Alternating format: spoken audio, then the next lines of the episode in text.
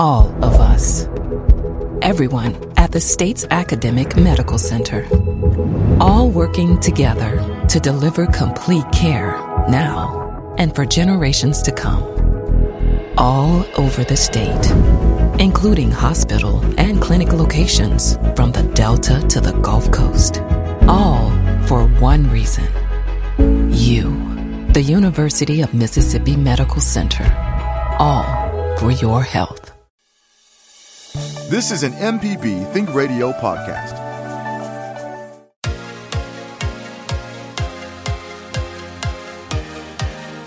On Southern Remedy Healthy and Fit, you get information about foods you should eat to stay in good health and tips on how to stay active.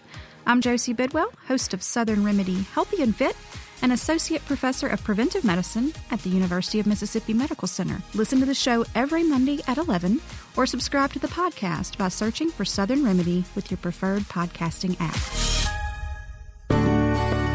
Good morning, and thanks for listening. I'm Dr. Susan Buttross, professor of pediatrics at the University of Mississippi Medical Center. Today we're talking about social norms. Okay, you may wonder why we're talking about that today, but but it's really something that is happening to us um, all the time. Changes in those. So, from time to time, you know, over our lifespan, there have been really pre- pretty significant changes in social normative behavior, social roles, the way we should or should not behave. And, you know, We'll talk some about what causes those changes, but today we'll also talk about how much things have changed and is this vastly different in our lifetimes as compared to the way our parents went through social change as they were growing up. You know, maybe, maybe not. Before we get into that, though, let me sort of clarify what we're talking about. Social norms are the informal rules that sort of govern our behavior and the way we act in groups, in societies. They're pretty much unwritten rules. Now, sometimes we may write some of this down, but it's it's just the way we behave and it's the way things are formed as we live our lives and as people either approve or disapprove of the way the behavior's going for the masses. Okay, so it's rules of beliefs, attitudes um, that are considered acceptable in in our particular social group or culture. So those social norms aren't the same, obviously, all over the world. It depends on on culture, right? And it depends on upbringing. So there may be some vast differences even in the U.S. And I'm sure as we talk through this, um, some of you who did not grow up in the South may have moved to the South or moved from another country, and there were pretty significant different social normative behaviors. And so you know, as we're we're talking about social normative behavior, there's social rules, and they change change along as as we just progress in our lives. Okay. Uh, actually, um, as I was looking into this topic, I think those of you who listened to the radio show last week probably know that that I had actually planned on doing it last week until my computer decided to disrupt my plans, which happens sometimes when we become very, very dependent on our electronic um, friends.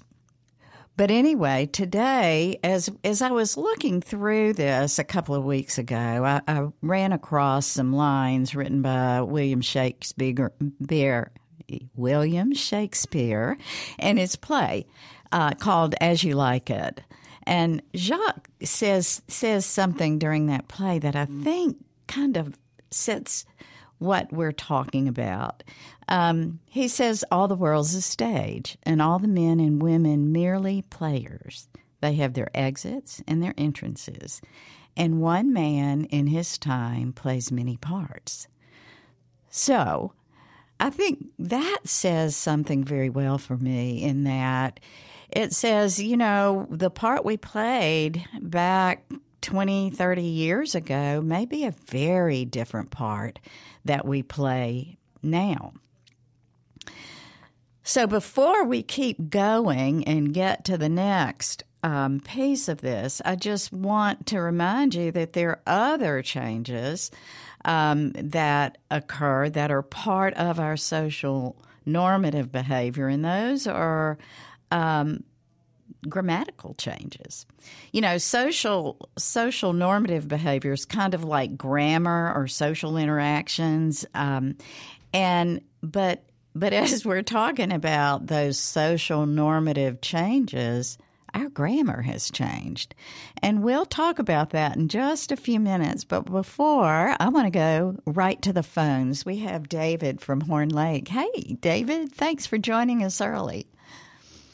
Well, I like to make a comment about, especially with the holiday coming right up now, about how the the, the values have changed so much and the family unit has changed so much. Uh, mm. The fa- with with with the easy divorce and one of my nephews been married three times. They got three different babies by three different marriages and whatnot. And uh, uh, with the um, dumbing down or the trash commercial TV or whatnot, like uh, they got multiple shows on paternity court and who's the daddy, and they've made it to where having a child and raising a child and and you know a two parent family is essentially meaningless and you can whatever feels good, do it. Don't worry about the social ramifications and the long term ramifications about the family or whatnot. And uh, it just seemed like it's uh, anything goes, and if it feels good, do it now, and don't worry about it because um, you know you can get welfare. If you can't feed one child, don't worry. Don't worry about having two, three, and four because you know. Anyway, that's all I got to say. Wow, David, you brought up some I think some actually very important topics. Um, one of them, one of them that you mentioned at the beginning is family, and the fact that there seems to be in some areas less emphasis on the importance of family and family gathering and family loyalty and the like. And you know, part of part of the issue is that we are such a mobile society now. We travel um, about. We don't grow. We don't work where we grew up many times, and so uh, families often aren't near enough each other to be able to gather. The other thing, that's one group. And and I will say some of my very best memories were growing up around a dinner table and just sitting for a couple of hours, maybe three at times, just talking, talking with each other, catching up with each other. And I, I hope some families are still doing that. Ours, ours is. Um, I'm so looking forward. My siblings, um, I have I have seven siblings. They and their families are gathering together at our home place um, where we grew up, and we are all uh, going to sit around a meal. And it's noisy and crazy and chaotic, but it keeps us connected.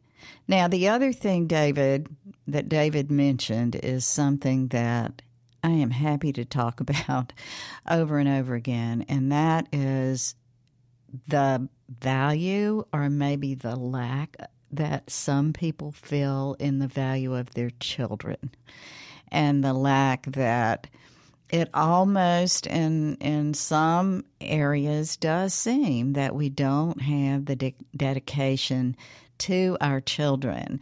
And that now now David was talking about welfare. I will say that that happens in the rich and the poor families where everybody's so involved in the me of things and everybody is so involved in taking care of themselves now and we're so worried about what is fashion and what relationship is best for us that we forget about those little beings that we brought into the world.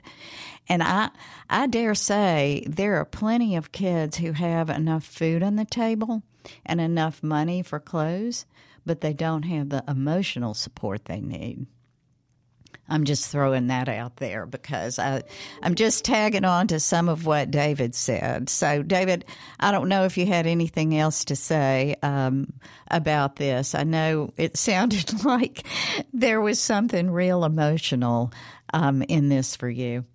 Like her call. All right. Well, thank you for calling. I, I know that that as we're talking through this, the some of what is accepted as social normative behavior over the years has has not always been the right kind of behavior. And I'd love to hear from you about, you know, where, when were, what was good about the good old days? What was bad? What needed to change? I'll bring up some of those changes in a few minutes, but feel free to jump in anytime. You can send an email to family at mpbonline.org.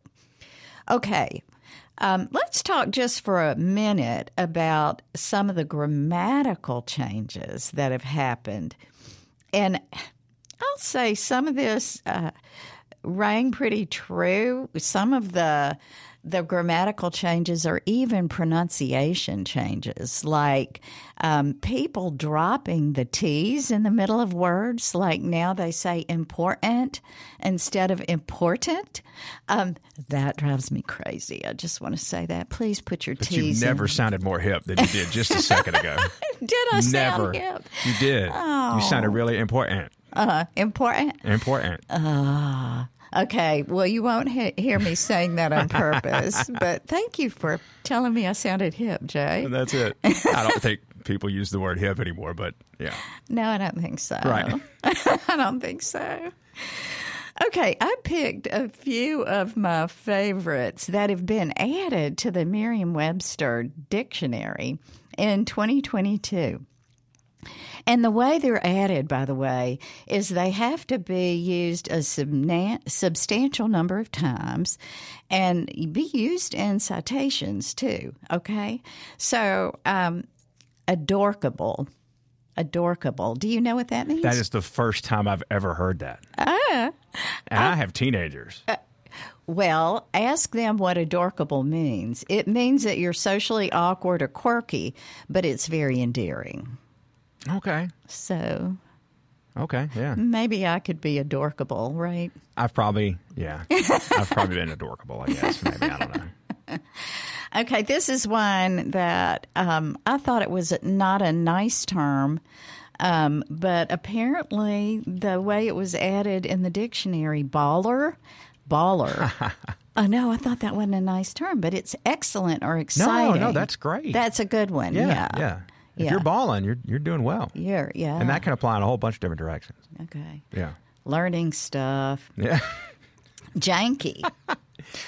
Oh man, we got some janky stuff here at MPB. Yeah. Well, no, we don't. Of poor quality. Everything's of great quality, right? Yeah. A little bit janky every now and then, but Well, we bought some. Uh, I think we bought some webcams from Amazon or something like that. oh yeah. they weren't branded, so we called them Janky brand. That gives you an idea about how well they worked. yeah. Okay, and the last one. I, I truly think everybody knows this, and I use it very often. MacGyver. MacGyver. MacGyver. So to make or repair something with items that are conveniently at hand. Yeah. So You MacGyvered it. I MacGyvered Yeah. it. Yeah. And um, and I, then I the, fixed a PlayStation one time with, Mac- with a a Bic pin top. There you go. That was MacGyvering. That was MacGyvered, Yeah. yeah. it was MacGyvering. So, okay, last one Space Force. That's a brand new Space Force. Space Force, the military organization of a nation for space warfare. Oh my goodness. Okay, Yeah, our former president, I think, created that one. that's out there. Yeah, that's out there. Okay, well, I'm going to stop Literally. there. And um, I get new ones all the time though. Like my daughter, she says "slay" all the time right there.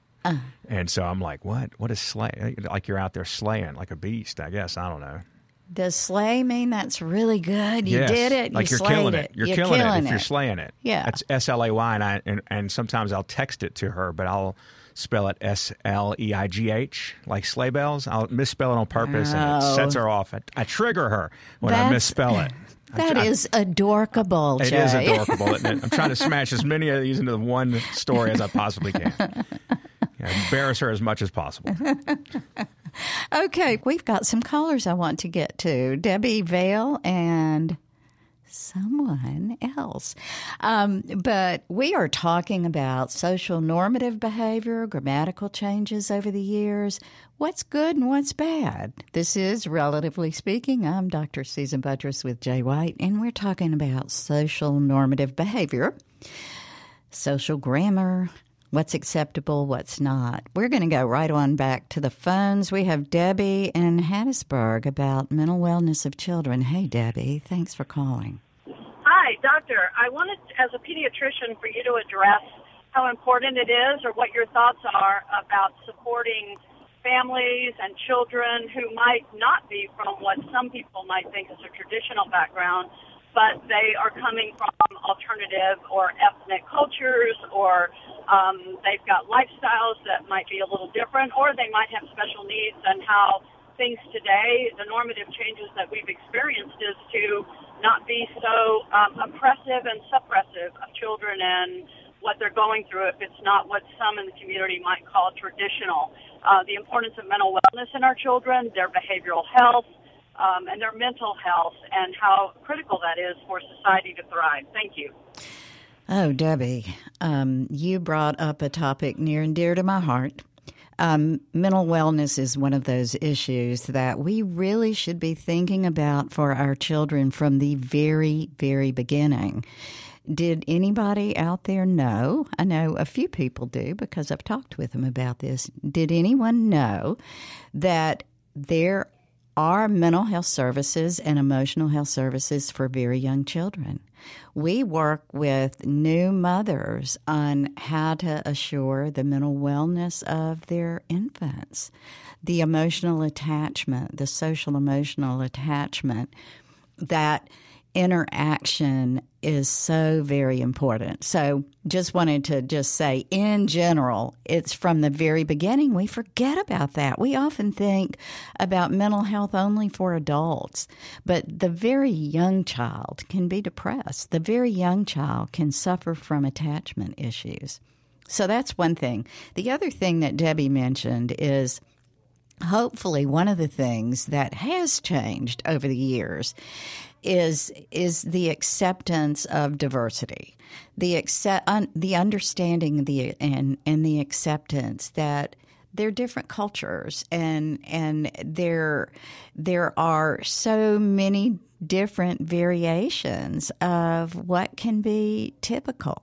And then if there's a child or an adult who is atypical in their development in any way, to accept them, them and to embrace them. Because the lack of acceptance and embracing is very damaging to the mental wellness of, of individuals, if you think about it. So the next time you see somebody, this is just a suggestion, the next time you see somebody, for example, in a wheelchair, don't turn away and be embarrassed. Turn turn forward. Look at them. Make eye contact with them. Say hello. How are you? Or say hello. What a beautiful day it is, isn't it? Or whatever. But learn to get comfortable with those individuals. Remember that just because an individual has a disability doesn't mean they don't have good cognitive function. And I think many times, particularly, um, a lot of people forget that many, many individuals with, for example, cerebral palsy or uh, some sort of physical disability who is in a wheelchair on crutches, um, has some spasticity, many times those individuals have normal cognitive learning intelligence, okay? So to to treat them like they're typical people. Treat them as you would your best friend. I think really important to keep that in mind. Our world would be such a better place. So, thank you for that, Debbie. You brought, like I said, a topic up that's very near to to my heart. Um, let's stay on the phones. Vale's been waiting for a bit in Yazoo City. Hi, thanks for calling. Oh, hi, thank you. What I wanted to say is not deep, but um, I, uh, something that aired on NPR. It was really it's so funny. It was strange to me. Oh, somebody threw a party, and then they billed the guests and they texted them that they owed so much money on the party. You know, that's really uh, made me aghast. And another thing is, uh, I have to watch myself because I lived outside of the South for several years, and I have a friend who was a stay-at-home mom most of her life, and uh, I know I I picked up being more direct Mm-hmm. than a lot of Southerners are, and sometimes she'll call me on it. But two, I think uh, she stayed at home so long that that uh, she wasn't, which is okay, but uh, she wasn't up on a lot of the changes that were going on Mm-hmm. out in the world, and um, that's mainly what I had to say. But I was aghast when I heard they threw that party and then billed a guest, and then by text. Oh my So, goodness. Oh, That's my- not deep, but those are my comments. well, thanks, Vale. I, you know that obviously, I will say that shouldn't be. If anybody thinks it's social normative behavior, if you if you are asking people to pay for something, do it on the front end. Let them know that you're invited, but this will cost $15 a person or whatever. But never, never, ever should that be acceptable on the back end. You know, I have seen where individuals have been, for example, here's another one that someone seemed to be aghast on is that um, people were invited to a wedding. And they said, and, and the the people, the couple who sent the invitation, said, in lieu of um, presents, we would like money. I mean, it was basically a monetary request um, instead of a gift. And so I, I know a few people who were aghast at that. But in some cultures, apparently that is very acceptable. And so, you know, it's it's what's acceptable and, and what's what's not. And in the culture in which you are. So you want to make sure that you don't step out of normative behavior for something like that. Um, if if it's if it's not acceptable, unless you just really don't care, um, and you're going to do it anyway. But that's that's one of those things that I don't think is acceptable billing afterwards. I'd love to hear if anyone thinks that might be acceptable. I guess if there were some really inappropriate behavior or someone broke something, um, perhaps. But even in that case, it'd probably take a phone call and not a, a text. So thanks for that, Vale. That's a interesting. The other thing that that Vale said too is directness. So if you uh, in the South, so many times people do sort of skirt around, and and I will say I did grow up in the South, and I've only lived. Uh, for a few years in Texas, outside of Mississippi, actually, but I am one of those individuals who who tries if there's a an issue, I'm pretty direct. Sometimes it does hit people hard, but I try to do it in a kind way. Um, now, no, I don't end bless your heart after everything, but I do, I do try when I say something and I'm trying to be direct about it and honest about it that I say it kindly. So that is, I think, direct and being kind can happen at the same time. I think that if you're going to say something to one's face, you ought to try to be able to say it uh, clearly. If you're going to say it to their back and then something totally different to their face, is that really fair? So, directness seems to be more fair as long as you are direct and kind and think about another person's feelings. So, I hope that made sense, Val, and I hope that's kind of where you were coming from too. Yeah, thank you. Okay, well, thank you for your call. Well, let's stay on the phone. Ben now has been waiting a while. Ben from Madison, I want to hear about your family value thoughts. Uh, yeah, I, my question, or co- I have more of a comment and I guess question Mm-hmm. based on the gentleman's call earlier. You know, I'm in my 40s, and I think that my grandparents, and I'm asking about the cultural changes on how we balance family and success. And I, I think about back to my grandparents who grew up pretty poor, which means I guess my parents grew up pretty poor, but they they trained me. They're the kind of parents who took the extra work, took the extra call um, to try to be more successful than their parents. And here I am now doing the same thing, missing out on family activities, uh, doing way better than my parents had ever done financially when I was the same age as my children. I would say the word balling, to use what you were talking about earlier. Uh-huh. Um, but as a joke, I'm just kidding. But, that was um, good. I uh, and, and I guess what I'm trying to ask, and maybe an, an, an, someone my parents' age could call in in their 60s, 70s. Were they thinking the same thing 30 years ago? Would they be making the same comment on how they were? They feel like I'm working too hard to, for this success to to miss out on family stuff because I'm afraid to fail. I'm afraid to be poor again. Is this a Southern mentality or is this nationwide? How we're just I, I I really do not turn down work Mm-hmm. as the fear of of never having it again, or the fear of loss, or the fear of being poor or running out of money. I did go out on my own when I was younger and had to had the you know had to tried to live day to day, you know, mm-hmm. and I've been kind of there when I was alone. But now I have a family to take care of. I have responsibilities. I have employees, and I guess I guess I'm making a statement and asking, or we're creating this culture and we're creating a a bad family atmosphere, but but we're trying to be we're trying to do good, but making it worse.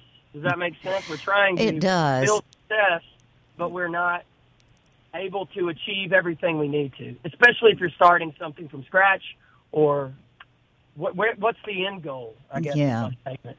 Yeah, Ben. Um, you know, I bet there there's several of us who have experienced the same thing you have. Okay. Um, for example, my grandparents on both sides were immigrants from um, Lebanon, the old country, as they called it. And um, they, particularly my father's uh, father, uh, came over at 17 with just a few dollars in his pocket and peddled and, and worked very, very hard and ultimately was able to open a re- retail business, worked six days a week from 7 o'clock in the morning to 10 at night.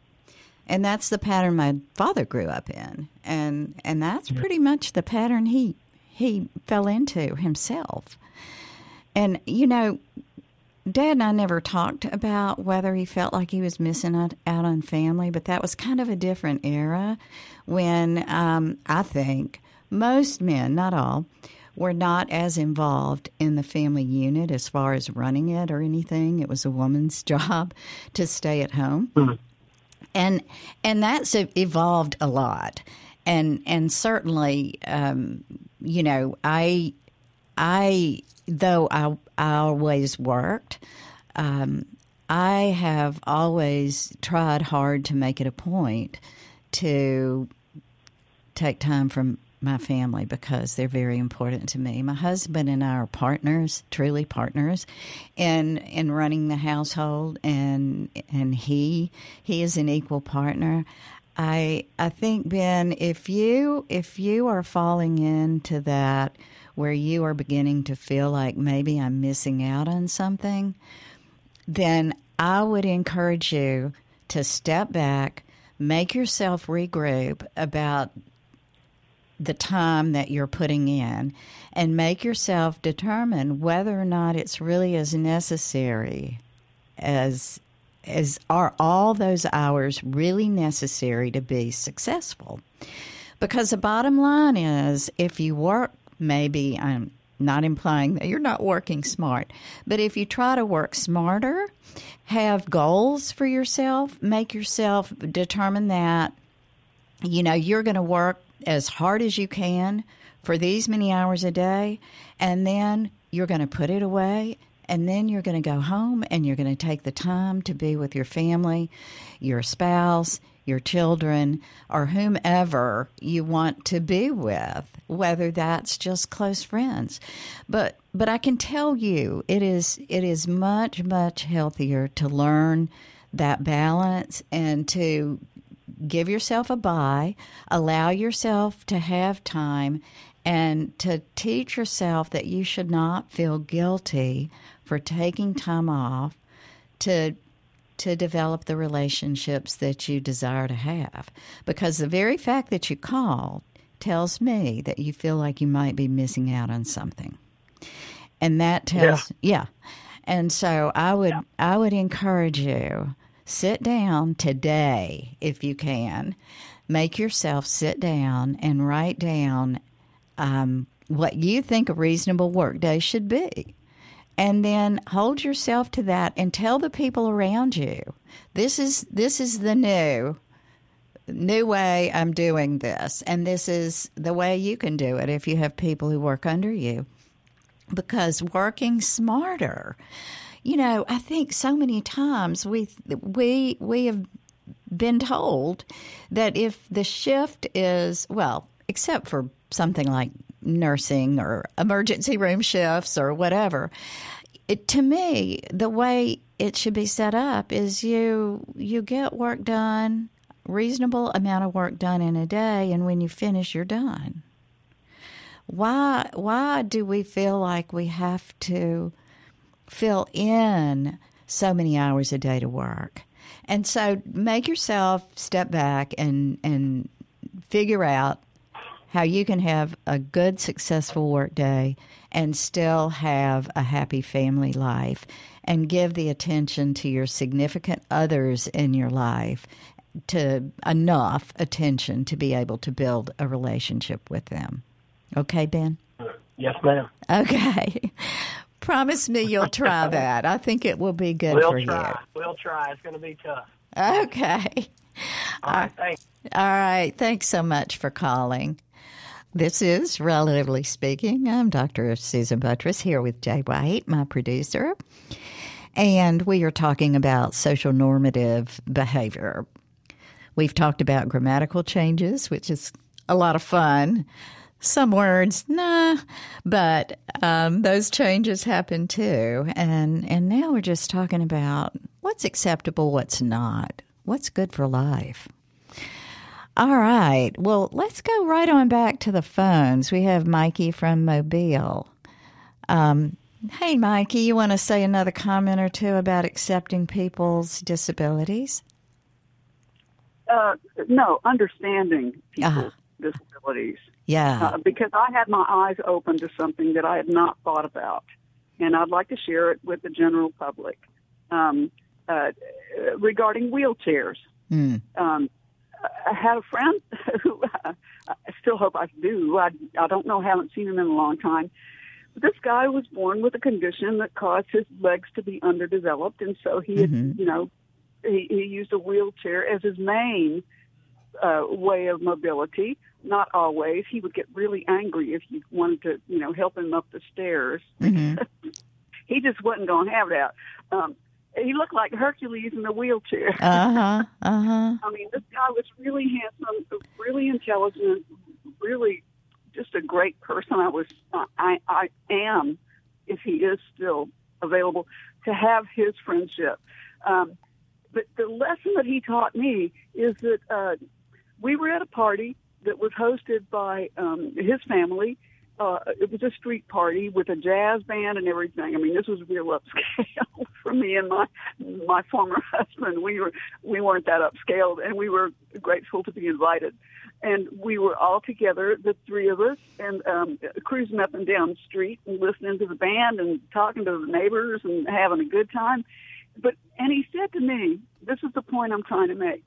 He said to me, "Look, you know, it's like, you think you guys could like do something that will keep you from being looking up your noses all the time.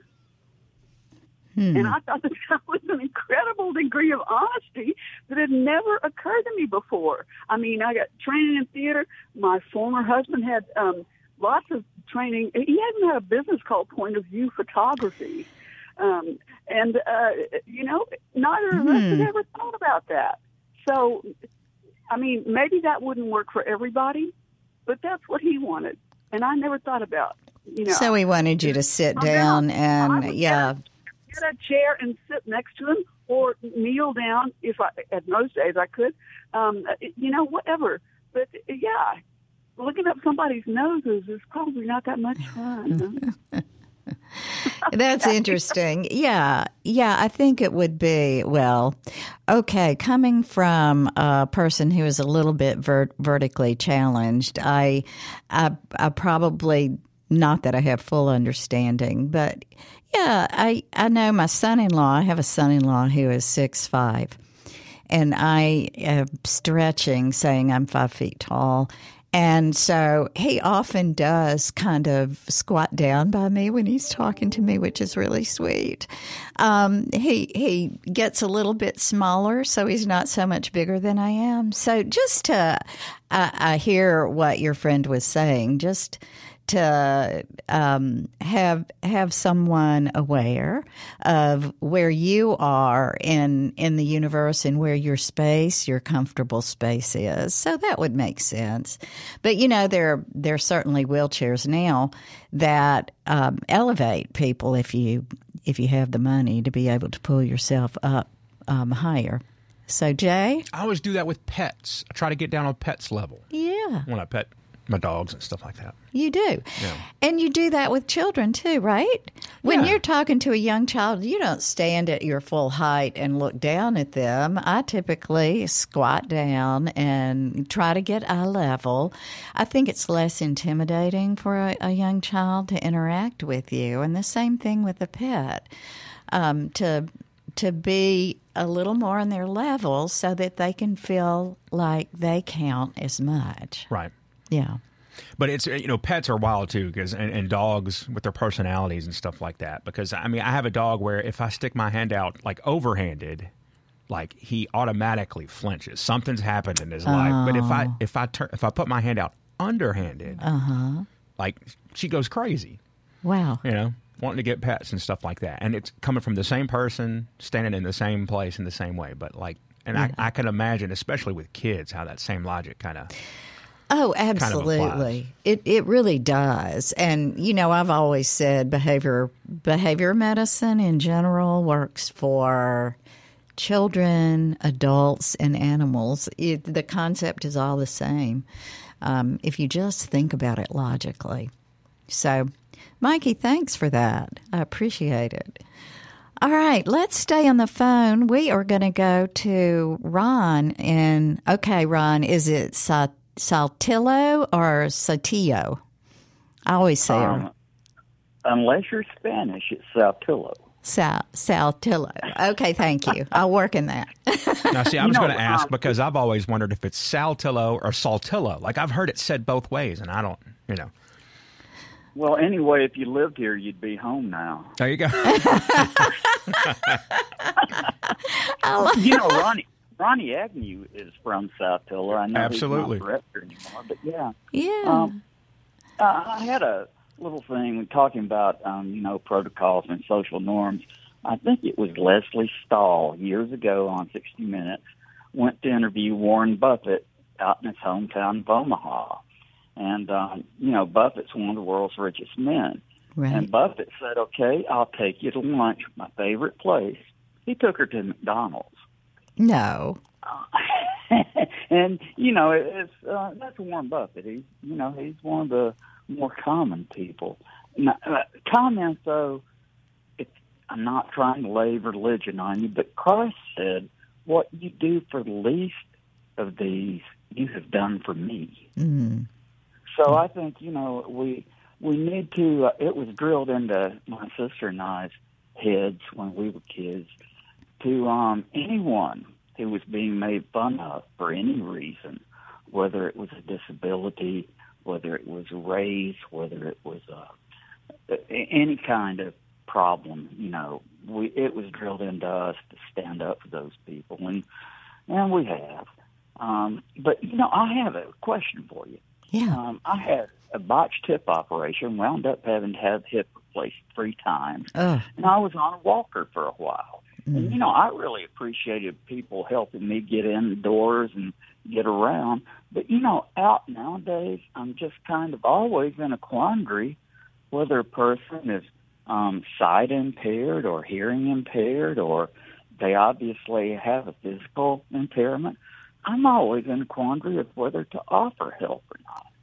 So if you want, if you could talk about that a minute, I'd appreciate it. Yeah, I hear you, um, Ron, and and I think I've kind of brought this up before, back during the days of the really push for women's rights and equality years ago, when I was uh, a very young woman. I can remember a friend of mine who got so angry when a guy opened the door, held the door open and stepped back for her.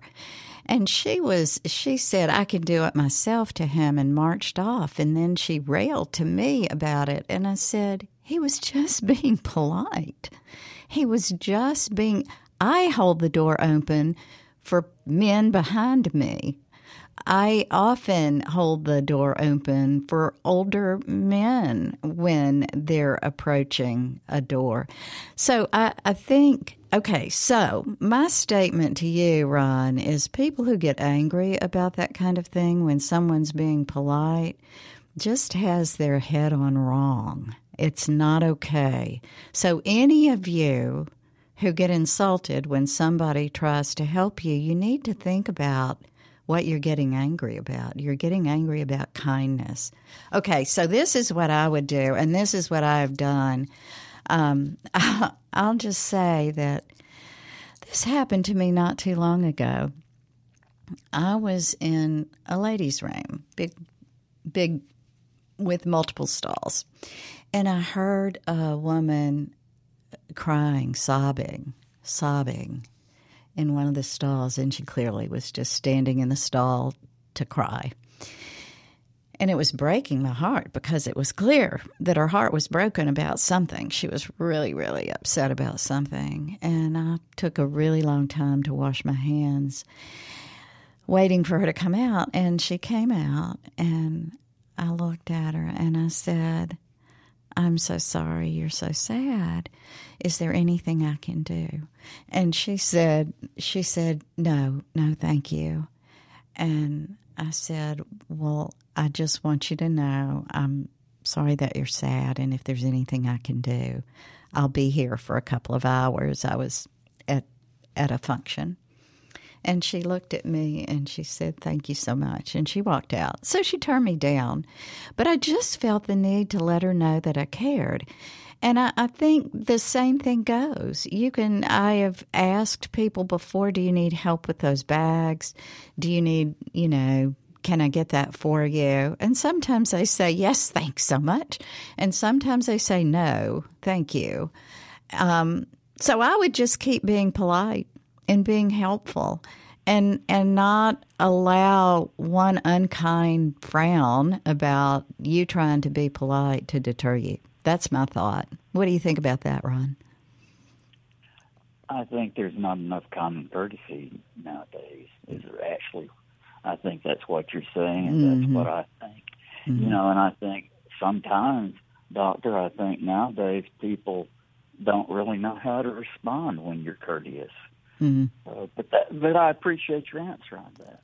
Well, it's just like a I told one of my girlfriends not too long ago when somebody was complimenting her on her hair and she started saying everything that was wrong with her hair. I looked at her and I said, Just say thank you. Just say thank you. Bingo. yeah, bingo. It's such a compliment. Just be human. It's okay. Got thank you. You too. Happy Thanksgiving, by the way. All right. Well, we have time for another caller. We have Brother Daniel in Pascagoula. Hi, Brother Daniel. Thanks for calling. What's up, Mama Sue? I've missed hearing from you. man. Oh, we love you. I uh-huh. just want to tell you, you are what make Mississippi beautiful. I Oh. wish I could vote for you, but we need you right where you at. Oh. So I get people to call in and talk and find the simple way of living. Okay. My comment is, here's my comment. Okay. Good food, good love, good communication, and learning about each other's culture is what's going to make Mississippi strong and make our life strong and be able to be there for one another. That's my comment for this Thanksgiving because this is what Thanksgiving is about. Amen. Amen. That's beautiful, Brother Daniel. And I, I think that maybe in the last couple of minutes, I'd like to just take off on your point. And you you mentioned the word culture. I think so many mm-hmm. times we talk about race when we should be talking about culture. Race is sort of a social construct. I mean, we're all different colors. You know, we are different shades of whatever. So, but we're not, but there are differences in culture and cultural upbringing. So it's really important to learn about each other. It it is so good for, for us as far as just being those kind human beings, as Ron and I were talking about a few months minutes ago. To to be that kind in, individual who does take the time to know about each other, who does take the time to learn what's important to you. Um, you know, if there's an individual with special needs, to find out what makes them feel good, what makes them happy. If there's an individual who has suffered a loss, take time to listen to them and understand what they're feeling right now. Um, so, you know, we've had a show uh, previously about being a good listener. And as we approach this Thanksgiving uh, coming up in a couple of days, I think it would be really, really important to look up what it means to be a good listener. And it basically means to look somebody in the eye and really hear them, really, really hear all the words that they're saying. And that way, when you do, and if you then turn around and perhaps ask them to expand on something that you heard that you find interesting, you know what that does to that individual. It makes them feel valued. It makes them feel like you think they're important enough to listen and then to find out more about them. So, that would be a good thing to do this Thanksgiving. I would encourage you to all listeners be safe, travel safely. Please don't drink and drive. Please don't drink and drive. Please don't text and drive. So I reached an accident that I am sure was secondary to that texting and driving. So don't do it. All right. Southern Remedies, a production of Mississippi Public Broadcasting Think Radio, and funded is provided in part by a grant from the University of Mi- the uh, Mississippi Medical Center and support from our listeners. I hope you'll listen to other podcasts and past episodes. You can do that on your favorite podcast app by such, searching Southern Remedy, relatively speaking. This is an MPB Think Radio podcast. To hear previous shows, visit MPBOnline.org or download the MPB Public Radio app to listen on your iPhone or Android phone on demand.